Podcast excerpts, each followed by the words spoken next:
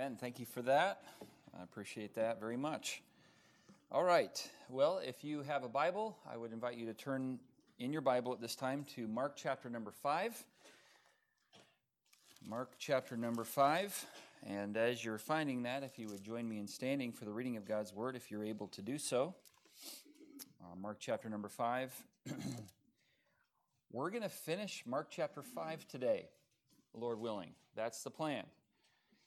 And uh, we're going to do Mark chapter 5 in two, two Sundays. So last, uh, last Sunday we did verses 1 through 20. Today we're going to do verses 21 through verse 43. We're not going to read all, all of those verses right this second. Uh, we're going to just read verses 21 through verse 23. And then as we go through the message, we'll look at all the other verses as we go through this. Um, but Mark chapter number 5 and verse 21, the Bible says this. And when Jesus was passed over again by ship unto the other side, much people gathered unto him, and he was nigh unto the sea. And behold, there cometh one of the rulers of the synagogue, Jairus by name, and when he saw him, he fell at his feet, and besought him greatly, saying, My little daughter lieth at the point of death. I pray thee, come and lay thy hands on her that she may be healed and she shall live. Lord, we're grateful again for your word. I pray, Lord, you'd use it now in our lives to help us um, to trust you, to have faith in you uh, when we go through times of great need. I pray, Lord, that you'd speak to each and every heart uh, this morning. Pray that you would remove distractions from our minds and that we would be able to focus in on your word and your will for us. And uh, I do want to echo the prayer if there's one here today that does not know you yet um, as Lord and Savior, I pray that today would be that greatest day for them. Uh, may they come to Jesus and be born again. I pray these things in Jesus' name. Amen. Thank you. You may be seated.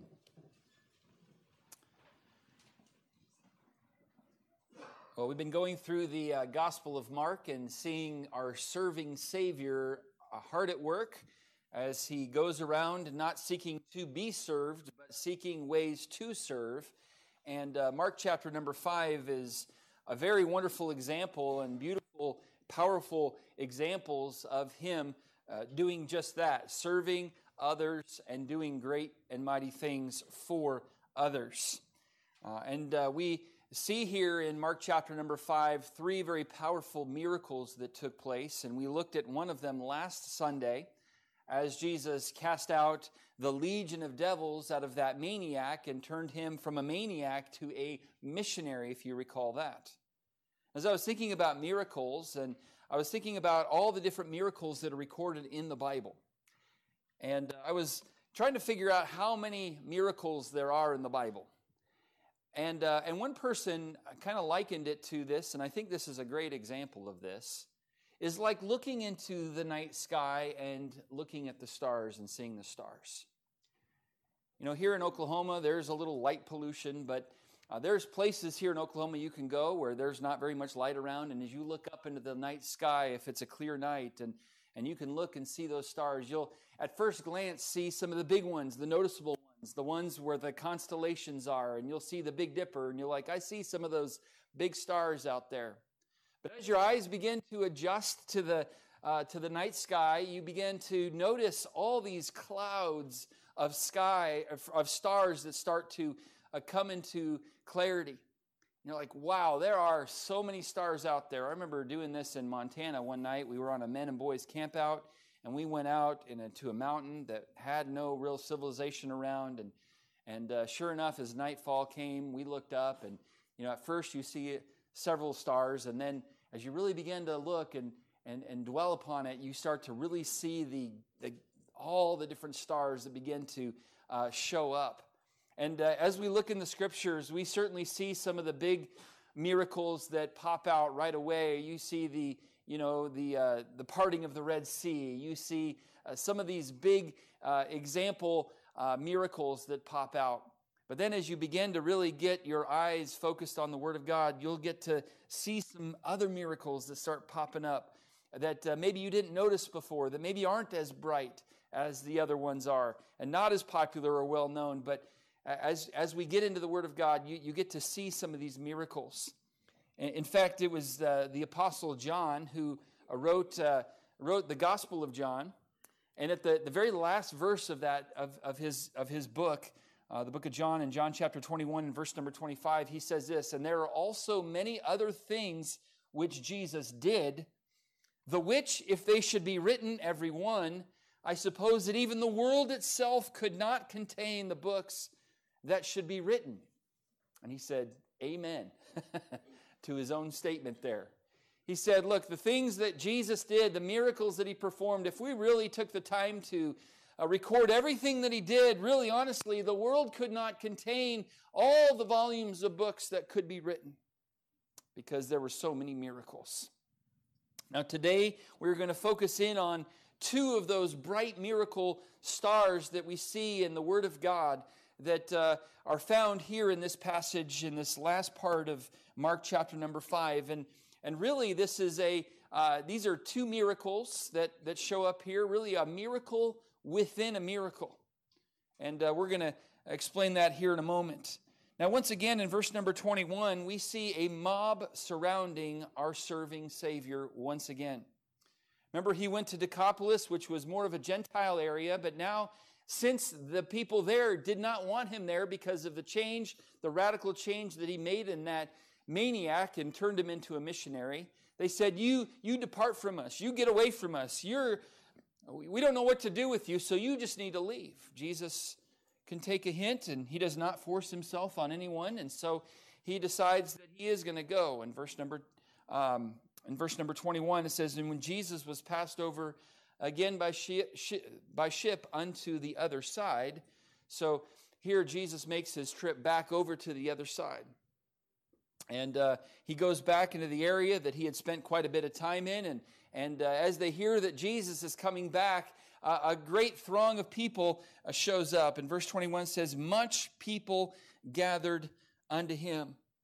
And here in this passage, we're going to see two people in this uh, particular group of people that gathered themselves unto him who desperately needed a miracle in their life. And so this is the record of two miracles a miracle within a miracle. Now, here's a question for you today Have you ever really needed a miracle in your life? Perhaps even today you are standing in need of the miracle working power of God in your life. Now, I can't promise necessarily that God will do exactly what you are hoping He will do. Uh, we can look at the record of these wonderful two miracles that Christ did perform here in Mark chapter number 5, verses 21 through verse 43, and learn several lessons for when we need a miracle in our lives. And again, you might be there right this very moment, needing the miracle touch of God. When You Need a Miracle is the title of the message today. Let's jump into it and look at some of these lessons. First of all, let's look at the despair uh, look at the despair. In verse number 22, the Bible says, out of this throng here, this group of people that were gathered together, this much people that was gathered unto him, the Bible says in verse 22, And behold, there cometh one of the rulers of the synagogue, Jairus by name, and when he saw him, he fell at his feet and besought him greatly, saying, My little daughter lieth at the point of death. Now, Jairus, here was a man who was, as Mark records, was a ruler of the synagogue. Now, that meant he was not necessarily a priest or a rabbi, but instead more of a layman who was responsible for overseeing the worship services and the maintenance of the facilities there in the synagogue. Uh, but he had worked to get to that point. This was, uh, you know, he wasn't just a, a regular tender or just a, you know, a CEO Christian, Chris, Chris, Christmas and Easter only. Um, he was very faithful, and as a result, he ended up uh, becoming a ruler of the synagogue. And uh, his 12 year old daughter, we find out later in the, this story that uh, his daughter was 12 years old, um, who was very sick, and it wasn't looking good. And he was desperate. He had a family medical emergency. And uh, there was nothing that anyone can do. I'm sure they tried everything they could, uh, but uh, I'm sure the doctor would said, uh, "There's, I'm sorry, but there's nothing more we can do. Uh, maybe we just uh, let her go." Well, Jairus was desperate, and he had tremendous despair. then we come and keep reading here in verse number um, verse number 23, he says, it says, It besought him greatly, saying, My little daughter lieth at the point of death. I pray thee, come and lay thy hands on her, that she may be healed, and she shall live. Well, Jesus went with him, and much people followed him and thronged him. And here we meet the second individual who also was in tremendous despair. Verse 25 A certain woman which had an issue of blood 12 years we're going to kind of find that uh, the, the, the number of the day is, is 12. Uh, the daughter was 12 years old, and here was a, a lady who had this, uh, this medical issue for 12 years. In verse number 26, she was in complete despair because look at this. She had suffered many things of many physicians and had spent all that she had and was nothing better, but actually rather grew worse. Everything they tried wasn't helping. In fact, everything they tried made things get worse. For 12 years, she was dealing with this issue, and she sought everybody under the sun that could possibly help and to give her some answers, and there were just simply no answers. So here she was. She was bleeding, she was broken, and she was bankrupt and completely out of options. Her condition, also, by the way, uh, caused her to be an outcast of society. A Jewish law said that when you have this type of an issue, you are not, you are not clean and you are not to be around anybody else. So for 12 years, she was shunned and an outcast of society. And she was out of options and completely desperate. I read about uh, the 30 Years' War back in the 17th century. During this time, there was a German pastor, Paul Gerhardt, and his family. They were forced to flee from their home. Well, one night, as they stayed in a small village inn, homeless and afraid, his wife eventually broke down and cried openly in despair because of the situation that they were in. Well, to comfort her, Pastor Gerhardt reminded her of scripture promises about God's provision and and uh, how God takes care of us and keeps us. But then, going out to the garden to be alone himself, he too broke down and wept. And he had felt that he had come to his darkest hour. Soon afterwards, this pastor felt the burden lifted and sensed anew the Lord's presence in his life. And taking his pen, he wrote a hymn that has brought comfort to so many since he wrote it. The words go like this Give to the winds thy fears, hope and be dis- undismayed. God hears thy sighs and counts thy tears. God shall lift up thy head. Though waves and clouds and storms, he gently clears the way. Wait thou his time, so shall the night soon end in joyous day. See, it is often in our darkest times that God makes his presence known most clearly. Typically, I don't draw very close to the Lord when everything is going just hunky dory. It is during a trial, it is during a time of despair when I am drawn close to my Lord and realize and sense his presence like I don't when everything when I'm on the mountaintop. See, he uses our sufferings and troubles to show us that He is our only source of strength. And when we see this truth, like this pastor, we receive new hope. And so we see the despair in these two individuals. Jairus, because his daughter was uh, dying and was about to die, and, and he was desperate and wanted answers and, and needed someone to heal her, and no one else could. And then this woman who had spent 12 years, a dozen years, of just no hope in sight, there was tremendous despair. Perhaps you are in a moment of despair as you look at a certain situation in your life and say, you know what, there is absolutely no way out of this. Well, it could be that uh, God has allowed this so that you will come to Him.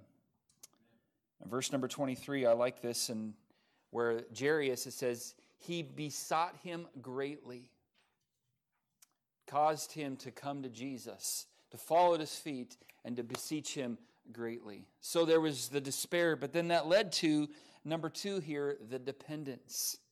See, the despair that these people had led them to do something about it.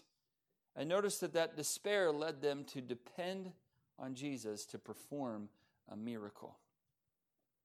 Jairus, despite his status as a ruler of a synagogue, and remember, the Jews, the leaders, the, the rulers there, uh, were not big fans of this newcomer named Jesus. And so, for Jairus to leave his post as ruler of the synagogue, to go and, and do this elaborate display in front of everybody, because Jairus, no doubt, as the ruler of synagogue, was well known. Everybody knew who he was. But he gets down and makes this big show and display of humility and uh, realization that, hey, I need someone to do something in my daughter's life. But it, he doesn't just come to Jesus, he fell at his feet. Verse number uh, 22, it says, When he saw him, he fell at his feet. Now, typically, Jairus was used to people submitting to him as the ruler of the synagogue. I mean, people, uh, he was a leader there, and people would do what he instructed them to do, but now he is hum, humiliate or humbling himself, I'm sorry, humbling himself to the Lord Jesus Christ and saying, I need you to do something. And uh, when we're in a place of complete despair, that causes us hopefully to bow down in humility to the Lord. The woman, what about this woman? Did she depend upon the Lord? She did. In verse number 27, it says, When she heard of Jesus, she came in the press behind and touched his garment, for she said, If I may touch but his clothes, I shall be whole. There's tremendous faith in that, that, hey, I don't even, I don't even have a conversation with him. If I can just simply touch the hem of his garment, then I'll be clean. And back to Jairus again, he had tremendous faith as well.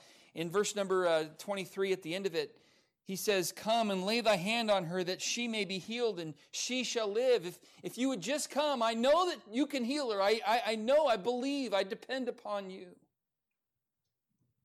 There was a recognition and a hope in each of them that Jesus would, could, do, could do what no one else could. Perhaps you're in a situation like that where you're like, man, there is just no human way out of this. Maybe it's a physical issue. Maybe it's a financial issue. Maybe it's a spiritual issue. Maybe it's uh, a work issue. And there's just, you cannot see a way out. And there's there's, there's no one person that you can ask to go and fix it. There's no magic button. You can't go to Staples and get the, uh, the button that says, that was easy. Uh, you can't do that. There's no, there's no way out. And you need a miracle.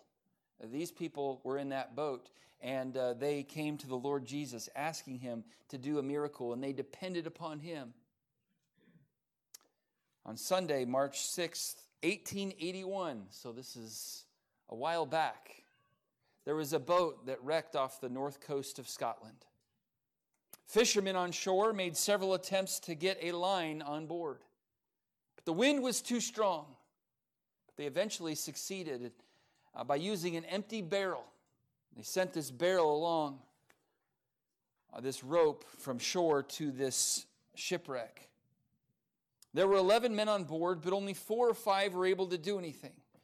The remainder being helpless from the cold. Well, as soon as the apparatus was in working order for the traveling cage, which was to be drawn along the rope, one young sailor was put into it, and a few minutes found him on the shore in the hands of kind friends. This man was helped. Uh, he could not save himself, but this apparatus was willing to was able to save him.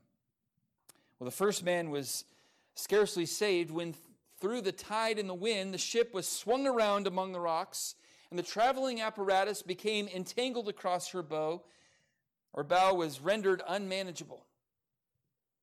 So now there's no way out. There's no escape for the others that are still left in the boat.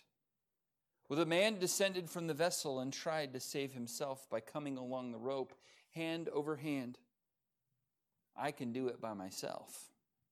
But alas, such an attempt was useless. The waves were beating over him like falling houses, and the poor fellow had gone but a little distance from the ship when the heavy seas swept over him, and in a few seconds he dropped into the surging waves. A few moments after this, the bow of that ship lifted again over the rocks, and soon the apparatus was disentangled again and workable. All the others were safely brought to shore. When the captain was asked about the lost man, he said, We tried to persuade him not to attempt such a useless task, as it would be impossible for him to reach the shore in that way, but he would not listen to us. Fine fellow he was. Added the captain, the best man in the crew, but he was lost because he tried to save himself in his own way. Yes, all the rest were saved, but by other hands than their own. Human powers are wholly inadequate for salvation. To rely upon them is to invite and ensure spiritual disaster. Here's the deal Jairus and this woman were desperate. They couldn't save themselves, they couldn't fix the issue that they were in on their own. They needed someone else. And that's a picture of all of us, by the way, spiritually speaking, when it comes to our sin. You can try to save yourself all you want, but guess what? It's all your best efforts are going to lead you to a place called hell. We cannot save ourselves. There's only one way to be saved, and that's through a relationship with Jesus Christ because He came to provide that way of escape. He's the only one that can rescue us from our sin. The desperation of Jairus and the woman led them to stop trying themselves any longer, but to trust and depend on the Lord of glory to help. They realized they needed someone greater than themselves to bring about real healing. To those who are trying to save yourself, just know that you simply cannot save yourself. Can't be done. Uh, I'm just gonna I'm just gonna work harder and try to do more good works and be more faithful to church and read the Bible more. By the way, the more you read the Bible, you're gonna learn you can't save yourself. and when, if you're saved and you need a miracle, uh, do what uh, Jairus and this woman did. Recognize that it may be out of your hands and put it into his hands. And that's what they did. They said, Lord, we're going to trust you. We're going to depend upon you. But then I want us to see here, number three, here, not only their despair and the dependence, but I want us to look, number three, at the delay. The delay. Uh, verse number 23, Jairus makes his appeal, and it's uh, no doubt emotional. I have a 12 year old daughter. She's in good health. If she was not and she was at the point of death, I can guarantee there would be some tears. I can guarantee there would be some despair in my life and in my, in my tone of voice.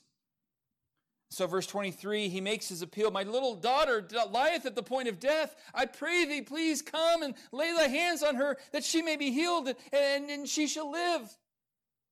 So, verse 24, Jesus went with him. Much people and much people followed him and thronged him. Now, as Jesus starts going with them, I, I don't, doesn't record here what Jesus said, but it was probably just, I don't know that he said anything. He was like, lead the way. And Jairus must have been so encouraged that Jesus was going to go to his house and lay his hand on this little daughter and, and, and raise her up and, and, and heal her. He was so encouraged as they start making their way. But then, notice here in verse number 25. So Jesus went with him, and Jairus is following along, and uh, he's encouraged because, hey, there's hope. Jesus is coming to my house and, and, and, and he's going to do a miracle. But verse 25, a certain woman which had an issue of 12, uh, blood 12 years, and we've already talked about her. And verse number 27, when she heard of Jesus, she came in the press behind, touched his garment. If I may but touch his clothes, I shall be whole. And straightway the fountain of her blood was dried up, and she felt in her body that she was healed of that plague. Verse 30 And Jesus, immediately knowing in himself that virtue had gone out of him, turned him about in the press and said, So he was walking along, everything was hunky dory. Jairus was encouraged, all things were going well. And then all of a sudden, Jesus stops, turns around, and says, Who just touched me? And Jairus is like, No, no, no, no, no. We, we got to keep going. We got to we got to get to my house. Um, my daughter, remember, she's she's about to die. We, we don't have much time, Jesus. We don't have time to stop and ask a question, who just touched me? Uh, that's silly because what do you mean, who just touched your clothes? You're in a big throng of people. All, everybody's touching. I mean, it was not socially distant. They did not have the COVID restrictions. Who touched my clothes? What do you mean? That's a silly question. Everybody's touched your clothes. He said, No, no, it wasn't on accident. There's a difference between this as you're walking along. Oops, sorry. hey, that's for miss, missing church two weeks in a row, man. So glad he's finally back. There's a difference between that and, hey. And see, as Jesus was going in this big crowd, there was a lot of people that were bumping into him and brushing against his clothes.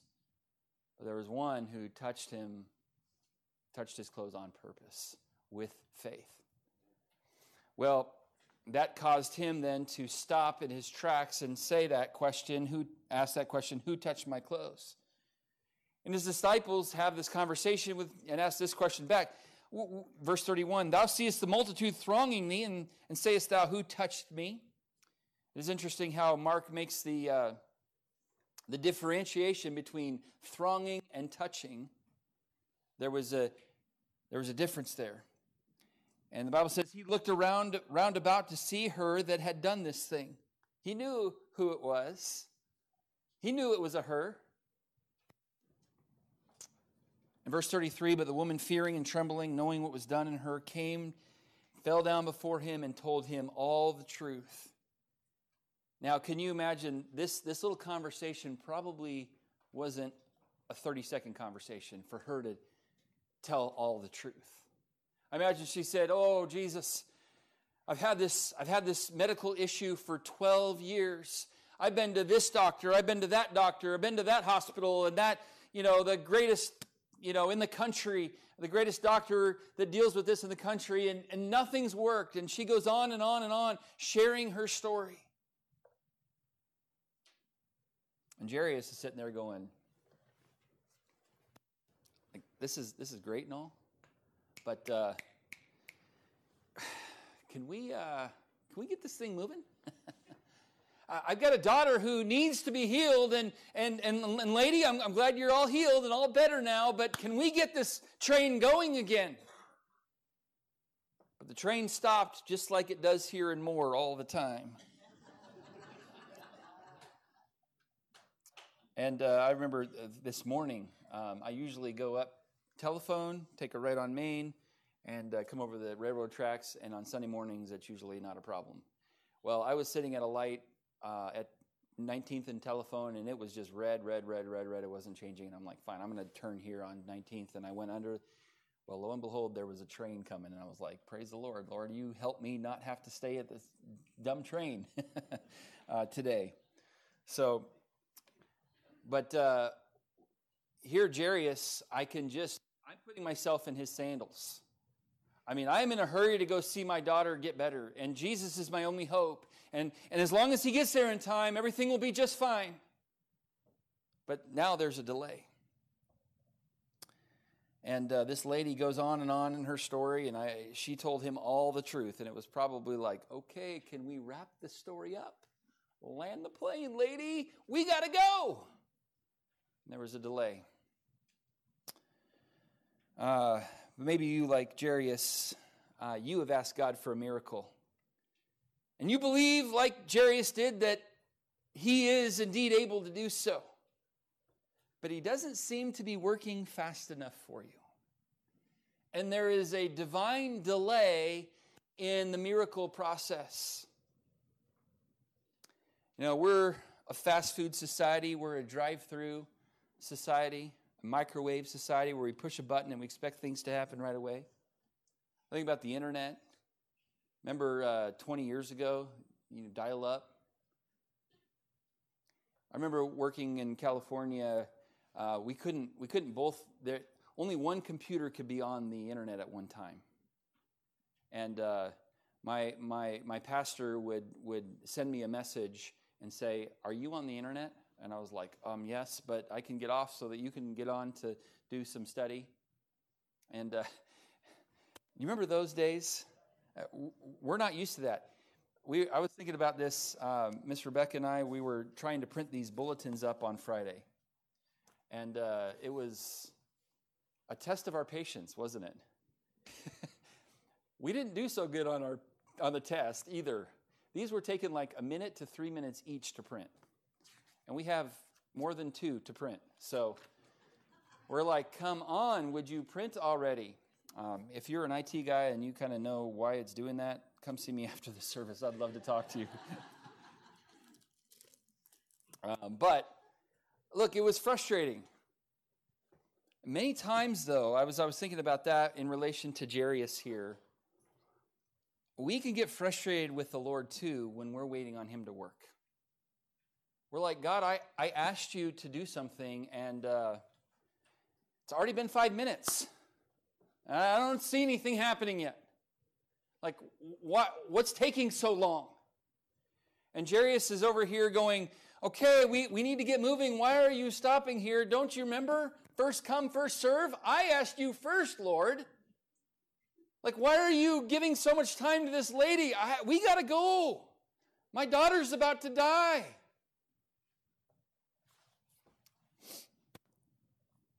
Uh, can I remind you, though, that uh, God is not our little genie in a bottle that He's supposed to, you know, do our every beck and call exactly how we want it and when we want it done?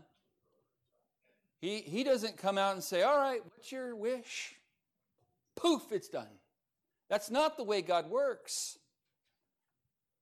Remember the parables that uh, we learned, we, we studied in Mark chapter number four about the, the planting process? You don't plant a seed and then go three minutes later, come on, what's taking so long? Oh, I want my corn right now. I want to pop some popcorn. Come on. It takes time. And God doesn't work on our timetable either. And here in America in 2021, we are on a fast paced society. I mean, we got, we got access to information uh, at the tip of our fingers with our phones now. And uh, we expect God to work in that same time frame. Can I remind us? This is a good reminder for me, but uh, I'd like to share the reminder with you as well that God is always right on time. He's never late and he's never early. He's always right on time. Isaiah chapter 55, verse 8 and 9 says, For my thoughts are not your thoughts, neither are your ways my ways, saith the Lord. As the heavens are higher than the earth, so are my ways higher than your ways, and my thoughts than your thoughts. You say, Well, I think he was too late uh, You're not God. and neither am I. He is. And uh, His ways are not always the same ways that we would choose, but they are the right ways. As I was thinking through this passage here, I, I was reminded of when the Lord did something very similar, Jesus did something very similar when Lazarus was sick in John chapter 11. If you remember that, uh, uh, the people came and told Jesus that Lazarus was sick and that his heal, and that God's Jesus' healing services were, were needed and required and requested. Could you please come and, and heal Lazarus? What did Jesus do? Did he go, okay, all right, well, let's go, everybody, right now, everybody, let's hurry up? No, actually, the Bible says he lingered where he was for two more days. And there was a delay. So, can I encourage all of us this morning to not get impatient with God? Remember, Abraham and Sarah were promised a child? And then they're kind of like the years are ticking by, and Sarah's getting past the age of childbearing, and it's like, you know what? God must have forgotten about this. He's taking too long. I know what we'll do. We're going to help God out. We're going to be a blessing to the Lord and help him out. Take matters into our own hands. Well, then Ishmael was born. And uh, he, that whole thing has caused problems ever since. Don't take matters into your own hands. Trust the Lord when there is a delay. This is why David wrote these words in Psalm 27 and verse 14. I would encourage you to at least write down the reference and maybe even hide this verse in your heart. David said this Wait on the Lord. Be of good courage, and he shall strengthen thine heart. And then he ends the verse by saying this Wait, I say, on the Lord. So, twice in that verse, we're called to be patient with the Lord. He will work it out, He will make things right. You say, well, yeah, He didn't. He didn't heal my loved one. They died. Well, that happened to Jairus too. And let's go here to number four and look at this. And that is the doubt. The doubt. Let's pick it up in verse number 35. Uh, let me let's go back up here in verse 33. But the woman, fearing and trembling, knowing what was done in her, came, fell down before him, and told him all the truth, causing more delay. But Jesus said unto her, Daughter, that's a precious word right there. He said, You know what? You're part of my family now. You've been an outcast for 12 years, but no longer. You're now part of my family. Daughter, thy faith hath made thee whole. Go in peace and be whole of thy plague. By the way, he was basically saying, You're whole, you're clean again. Now you can be part of society as well as part of my family. A lot of truth in all of this that I don't have time to get into too much. But then, verse 35, here we go. While he yet spake those words, uh, there came from the ruler of the synagogue's house certain which said, It's too late. Thy daughter is dead. You don't need to trouble the master any further. He said, It's over. And Jairus, in one aspect, he was kind of like, We need to hurry up. In another aspect, I'm sure, as he's watching this, he's going, Wow, he was able to heal this woman of 12 years of this disease with just her touching the hem of his garment. I mean, this is amazing. He's got tremendous power. And so I'm sure it probably bolstered his faith a little bit. Then that was dashed when that servant came and said, uh, It's too late, she's gone. And he said, I knew it. If we would have gotten there in time, if this lady hadn't interrupted things, maybe, maybe we would have gotten home and, and maybe Jesus would have had the opportunity to heal my daughter, but it's over now. And there was doubt. Now, before we become too critical of Jairus, remember that up to this point, up to this point, Jesus had not yet raised the dead. We know that he raises the dead. But if you back up in your mind to where Jairus was, where he had never done that yet, you might be doubting too. You might be thinking, yeah, there is absolutely no hope anymore.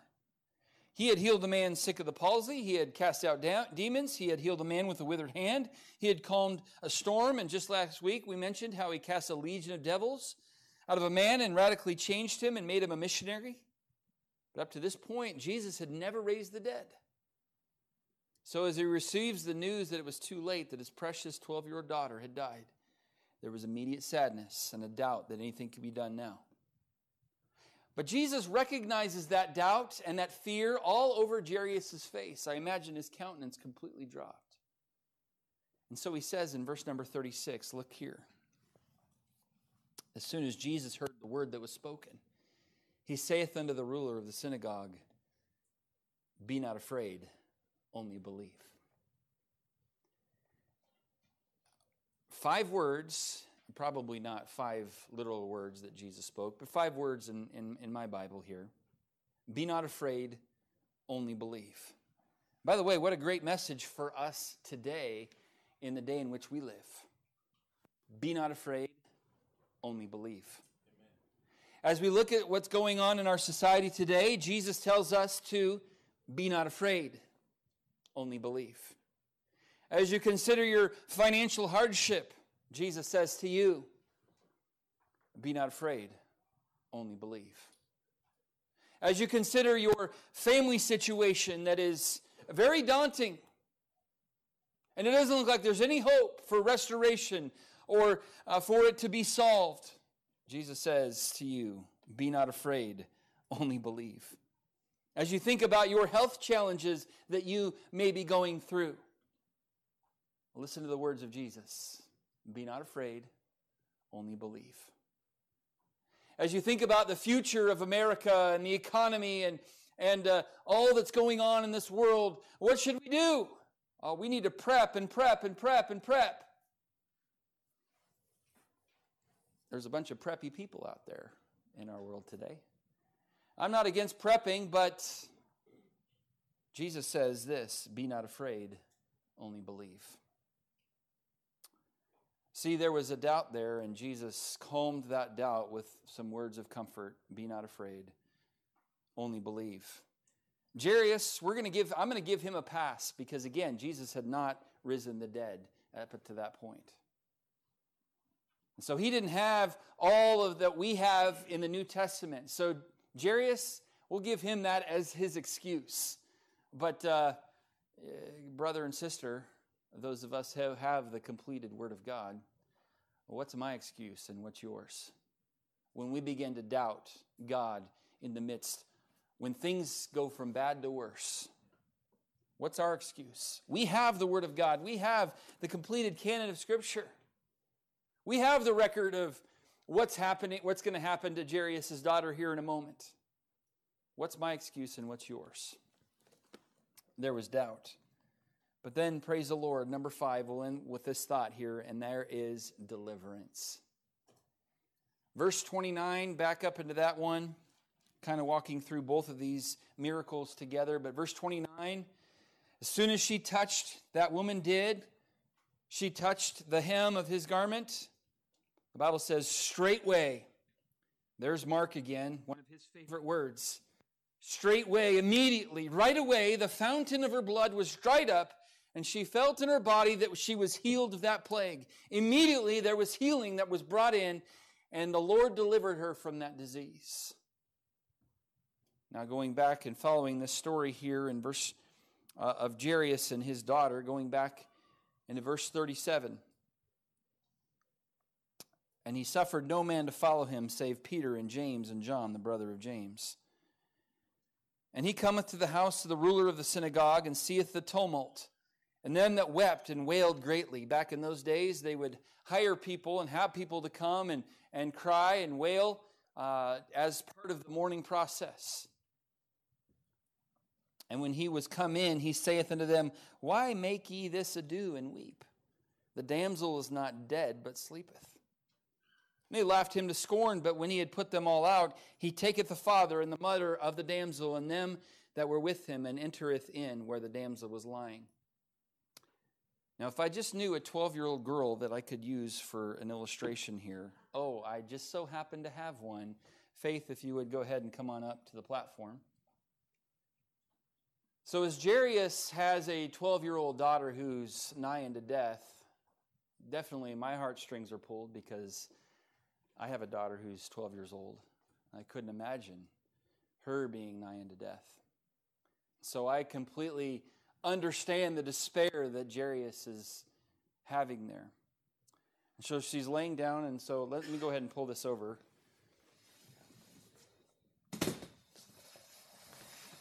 So everybody could see.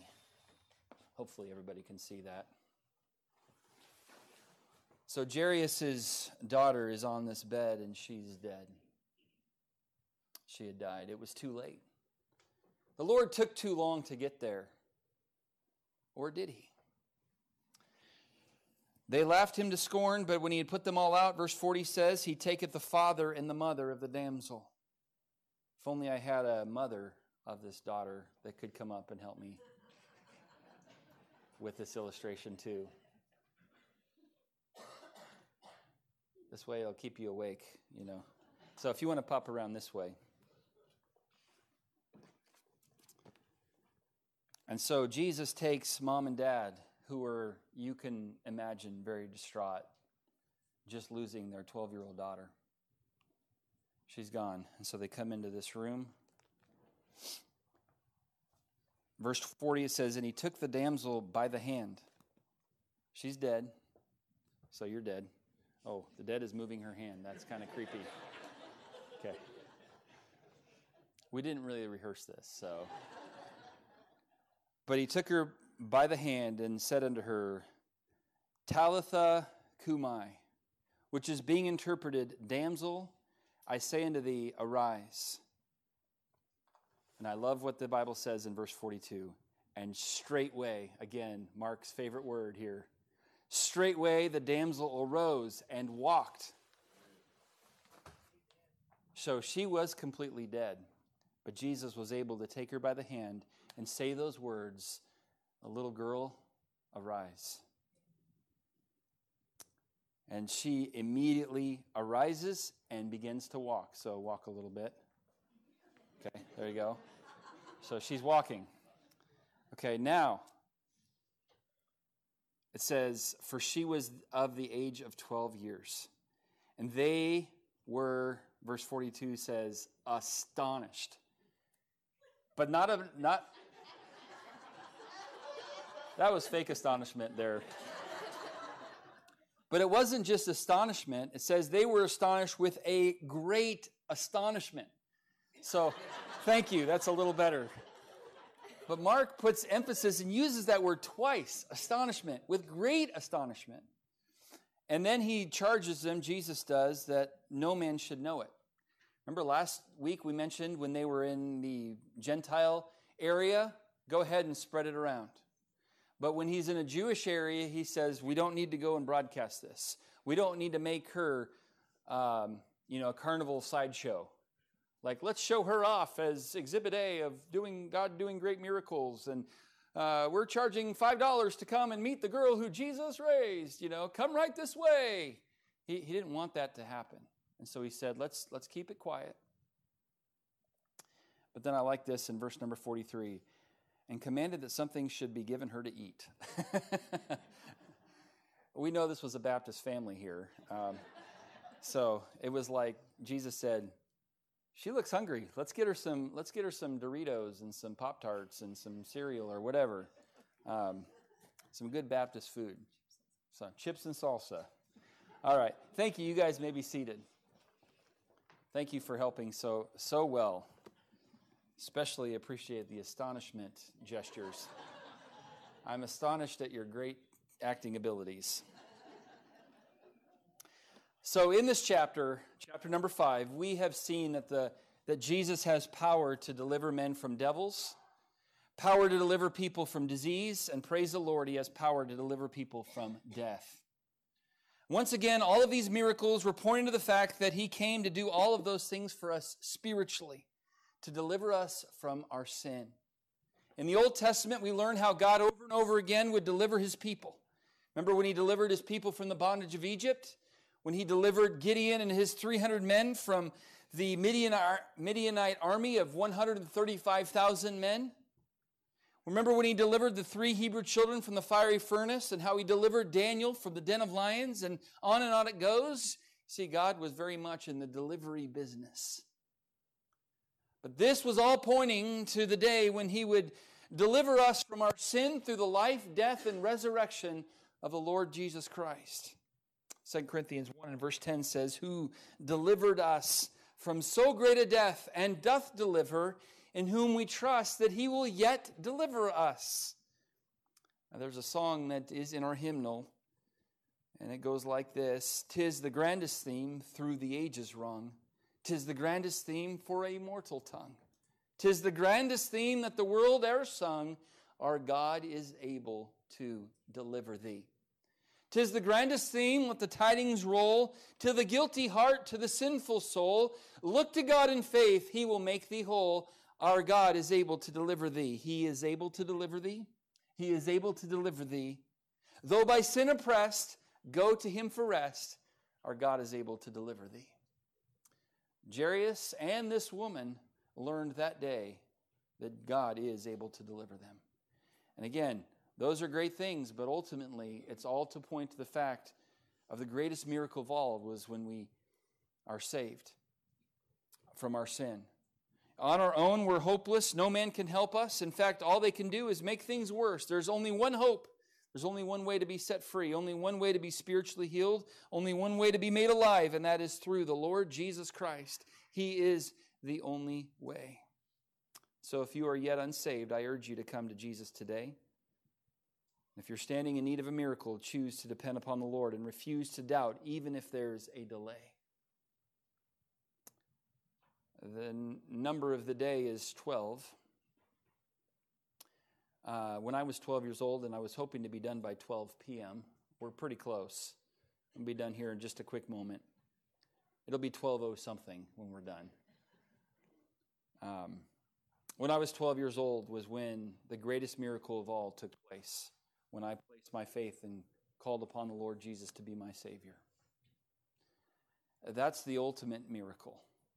When you need a miracle, there might be somebody in here this morning who needs the miracle of salvation. God will not delay in that one. If you call upon Him, if you trust Him and place your faith in Him, He will immediately save you. There's no delay in that one. But the other miracles, there perhaps could be a delay. When there is, don't, don't start doubting. Don't start thinking that uh, God didn't hear you. Um, he's going to do it in His time and in His way. When you need a miracle, you might need one today. If you need the miracle of salvation, today is the day of salvation. Problem is, the Lord's not going to delay on that one, but many times we delay to come to Jesus. Don't delay anymore. Today's the day. Let's pray together. Lord, we thank you for this record in the Gospel of Mark of a miracle within a miracle that teaches us what we need to know when we need a miracle. Lord, I pray that uh, we would understand the despair and realize that we can't do it ourselves. And Lord, may we come to you with our needs, realizing and trusting that you can indeed take care of these needs. Lord, there's going to be times of delay and we're going to start to doubt. But Lord, help us to not do that. Help us, Lord, to continue trusting and depending upon you.